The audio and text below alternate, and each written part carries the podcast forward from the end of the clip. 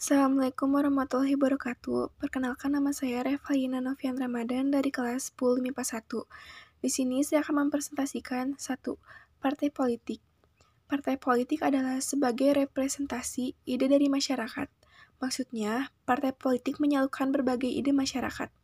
Contohnya, 1. Berperan sebagai pendidik. 2. Menyalurkan berbagai aspirasi masyarakat kepada pemilik kebijakan publik. Yang kedua, Kelompok kepentingan. Kelompok kepentingan adalah suatu perkumpulan yang bertujuan untuk mem mempengaruhi keputusan politik, meyakinkan para pejabat untuk bertindak sesuai dengan kepentingan anggota kelompoknya.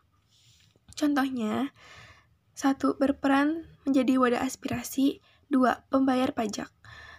Nomor tiga, Kelompok penekan. Kelompok penekan adalah sekelompok manusia yang tergabung menjadi anggota suatu lembaga kemasyarakatan dengan aktivitas yang tampak dari luar sebagai golongan yang sering mempunyai untuk memaksakan kehendaknya kepada pihak penguasa.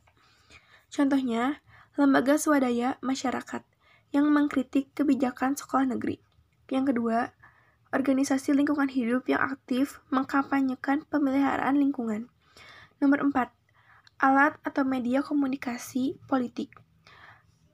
Alat atau media komunikasi politik adalah sarana atau alat komunikasi politik dalam proses penyampaian informasi dan pendapat politik secara tidak langsung, baik terhadap pemerintah maupun masyarakat pada umumnya. Contohnya, 1. Koran mengkritisi kebijakan pemerintah yang mengizinkan pembangunan reklamasi padahal izinnya belum terbit. Yang kedua, membantu pembentukan memori publik melalui penyam, melalui penyampaian informasi. Yang ketiga, membujuk, membujuk halayak untuk menemukan kelebihan dari pesan-pesan politik yang diterima.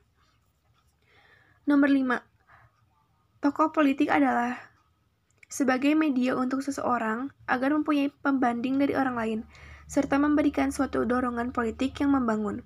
Contohnya, menyalurkan aspirasi atau suara rakyat. Contoh yang kedua, mempertemukan beragam kepentingan yang ada di masyarakat. Sekian presentasi dari saya. Mohon maaf apabila ada kekurangan dan kesalahan. Wassalamualaikum warahmatullahi wabarakatuh.